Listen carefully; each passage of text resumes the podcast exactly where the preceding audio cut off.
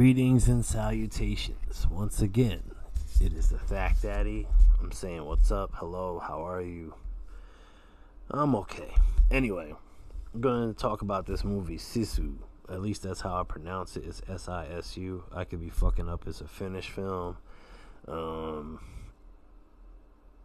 and it's about this guy who, it said in the film at one point, that he killed 300 Russian soldiers. This is a Finnish like commander guy, and it takes place, I believe, in 1944. And he's now like a gold miner prospector. He washes rocks and digs, and he digs a lot. And he has a little plate where he shifts the fucking rocks in there to see, you know, if it's gold. And that motherfucker struck some serious fucking gold. Like nuggets. Just fat, joyful, blissful nuggets of fucking gold. So of course, you know, you find that much gold. He took his time. He dug all that shit up. And, you know, he's ready to go cash it in cuz I mean, he worked hard.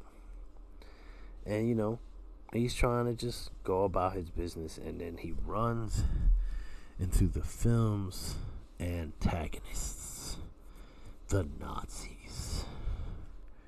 And, um,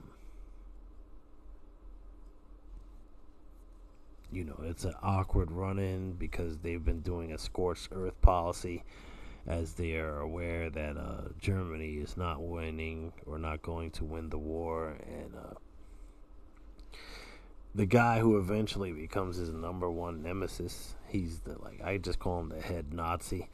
Uh, he lets the miner go on, you know, saying that only death awaits him that way because they've been running the scorched earth. Whoever comes and isn't a Nazi, they pretty much kill you. Um,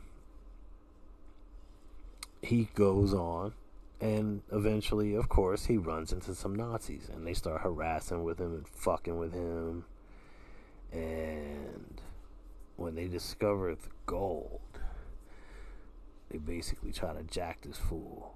And they start talking to him like, get on your knees. And they're like, they're going to shoot him in the back of the head. And uh, the most penetrating moment, I would say, or at least one of two, is when he decides that, uh, or shall I say, his first act of non compliance is to bury a knife through his assailant's head. Now, I mean, the way it was done, it just looked really and severely fucked up and disturbing.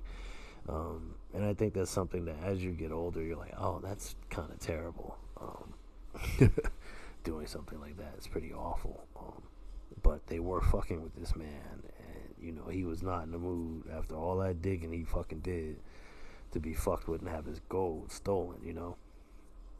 Like I really liked when he off these guys. There was a certain there's a frenzied primal animal thing going on where you're just like you know it's like you see somebody who you know a person or an animal or any living being that is not fucking with anyone and something comes along and fucks with them and then that thing gets wrecked because it fucked with the wrong one I I kind of enjoy that aesthetic cinematically and uh, in stories. You know, this unnecessary underestimation of individuals based purely on like appearance. Like you really have no clue what any given individual knows or has a capacity for or what they can do. I mean, ultimately. You know, I mean, I'm not saying that some human beings aren't whack as fuck because obviously that's the case. Uh, I think all of us are intermittently, and the ones who are more frequently fucked up are the most fucked up. Anyway, um, it's crazy, you know. Um, and that whole battle sequence gets completely out of control, and there's like this underwater moment. Um, I give it like a what is it? However many months, I don't give a fuck. Uh, you know, quarter of the year, quarter and a half of the year, freaky kill in a film because there's like this one order underwater uh, fight battle where this guy fucking slits this dude's throat and then he like gets air out of the hole. Like I, I don't know how all of that works physics wise, but just visually it was just kind of fucked up. Like oh shit, I'm not drowning. Slice, I got rid of you. Now I used your corpse as a breathing tube until I could kill the rest of your fucking homies. Like that shit is crazy. Who does that? like, nah, I'm just saying if you actually put yourself in a situation where you're such a rough motherfucker that that's just like some common knowledge and shit, that's just rugged. And, you know, of course, there's some bullshit magical type stuff happen, like with this weird plane crash, and, um, he popped up semi randomly out of the swamp, just a little beat up. Um, but I mean, I thought it was fucking really cool. But you know, my wife kind of was like uh, questioning the physics of it. I'm like, dude, it's fantasy, it's film. Like, you know, they can't all be like super accurate. I knew people when you know in my college days.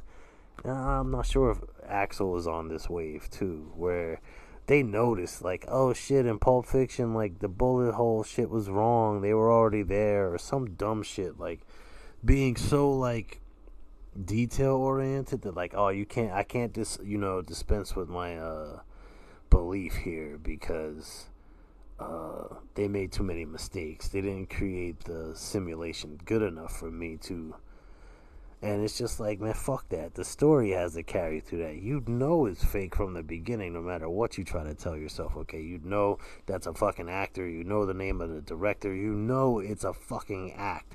The whole point is to experience it as not a fucking act.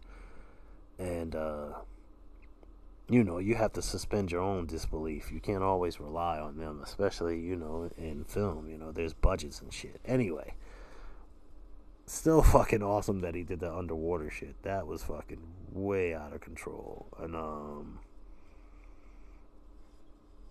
the minefield shit was was my second uh favorite shit. Imagine being forced to run across a minefield with no equipment knowing that basically your life is being used as a single sniff and trying to ferret out this ex military prospector who may or may not be alive but seems very difficult to kill.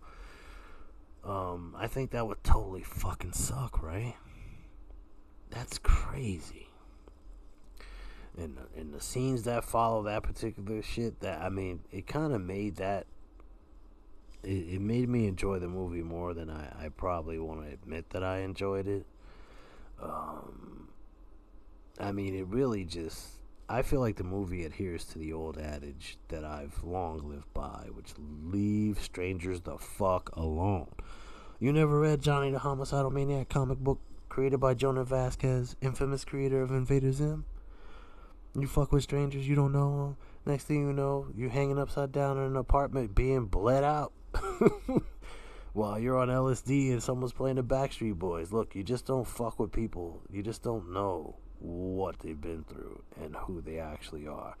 Their appearance can belie a lot of things. You you know, there's a great uncertainty as it regards appearance because appearance is a veil that functions differently in different places with different people, but the one thing that is consistent is it's very difficult to ascertain who someone is based purely on how the fuck they look. Just an opinion. Um, I mean, they could have potentially made this a a much cooler movie. I mean, I'll, i am not gonna you know actually run with that because I I want to see it again, but um, you know, the Nazis assumed that this old man would just roll over and die, and he wasn't about that life. Not even remotely. I mean, far from it. You know, he he went intense, and um, they got fucked up. I mean,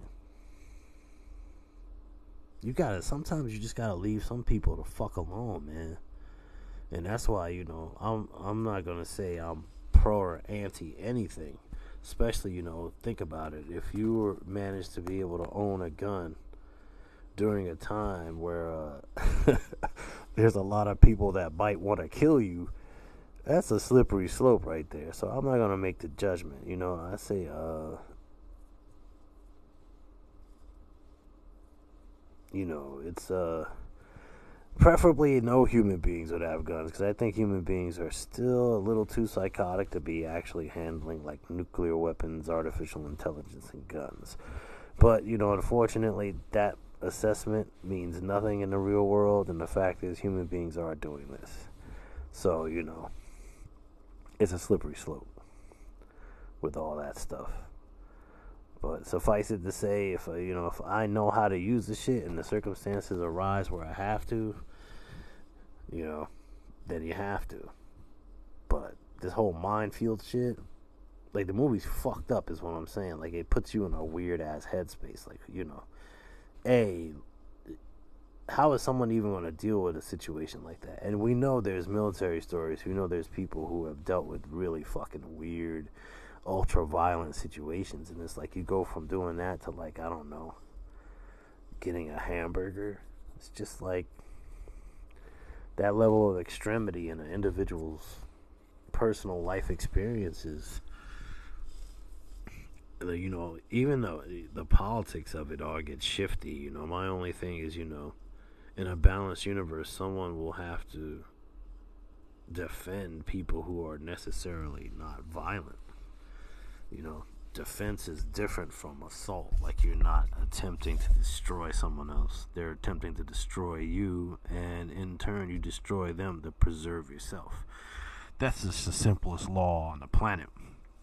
I mean, at least for most organisms, human beings are unique in that, uh, you know, our sense of self preservation is limited. We will engage in behaviors that are, you know, slowly destroying us as opposed to immediately destroying us. But if the threat was more immediate, we would act accordingly. So, like I said, slippery slope. Um, plus, he wasn't actually rocking a whole shit ton of guns. That's what kind of made it cool. I mean, it would have been cool as well if he had more guns, but I think John Wick covered the fucking guns thing to the point where it's fucking insane. Like John Wick 4 was fucking crazy. Like I and I mean crazy on all levels. Like some of the absurdist elements I was like, Jesus Christ, man. Craziest love story I've ever seen in four parts. Um anyway, I digressed again, which is, you know, totally my style. But these fools slept on him, and one of one of my issues with uh, them sleeping on him was they got a warning. Now I knew this dude, the, the dude basically wanted to go. He didn't care that they told him this guy is a fucking brutal killer and he's out of his mind, and you know, leave him the fuck alone. Nah, that that didn't suffice. That just wasn't enough. You had to go the extra mile and fuck with this dude just because you know you're like, yeah, I'm gonna get out of Finland. I'm gonna go out to Norway. I have mad gold. I don't care if they call this fucking dude the immortal. I don't care if they said he's done things and survived things no one could possibly ever fucking survive, and that he's a one man death squad. I mean, you know, when you refer to a person in the singular and the plural within a four word statement, one man death squad, that's kind of awful. That's kind of terrifying. And, you know, you know, some people just you shouldn't fuck with them. I don't know why though. When I watched the movie, I felt like this guy looked like the actor who played Jorah Mormont, but a little older. So it's kind of funny because he's just he has like this weird flow to him, and he just be fucking people up and kicking their asses, and it's just funny watching it. It's just funny. Like, dude is funny. Like, I, am gonna watch it again. You know, not that I could add any more to this shit because it's really an experience. Like, I'm talking shit about it from just like some basic reactions, but some of that shit bugged me out. Like that minefield. I, I don't want to talk too deeply about it because I feel like I'll fuck it up. Um, and I might have fucked it up for somebody, and I'm sorry about that for real. But seeing that shit, it's not something you could compare to whatever the fuck is coming out of my mouth. Because that shit was designed for a movie, and that shit was fucked up.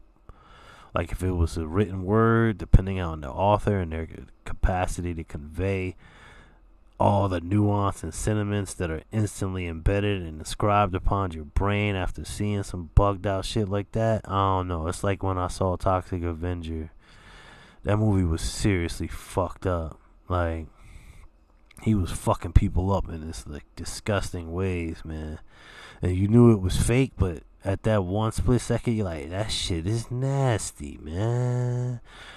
But it's entertaining, um, because you know we cannot deny our visceral selves. Um, it's probably best to actually have some sort of outlet to dispense with violent and aggressive energy that you know is just inherently a part of being a living organism. So, anyway, Sisu, I thought that shit was cool. Fucking weird minefield scene, super fucking awesome. Anyway, uh, I'm gonna try not to be a stranger you know, not to you guys or the listeners, who whichever five of you are still fucking with me. It's been a good, I don't know how many, six years. It'll be six years this year that I've been fucking around doing this. Um, and I don't know, maybe it'll make cool ass sound bites for some like future human AI interface organism. Like this human was very interesting if you listen to the subtext of some of his statements, they actually, on occasion, make sense. Although I, I, highly fucking doubt it. Anyway, it's the Thack Daddy. I'm gonna shut the fuck up now because the movie was only an hour and a half, so you know. Um, I mean, this podcast about the movie is almost a quarter length of the time of the movie itself, so I don't have much else to say. I don't want to spoil that minefield scene. But that shit was wrong. It was fucking wrong. You know, I know the military's rank and file and all that, but you can file these. Anyway, Thack Daddy signing off. Um, you take care of yourselves out there in this crazy, crazy, mad world. And, um, enjoy yourselves. Always find a way to enjoy yourself, even if you're just sitting somewhere quietly or taking a shit. I'm out. Peace.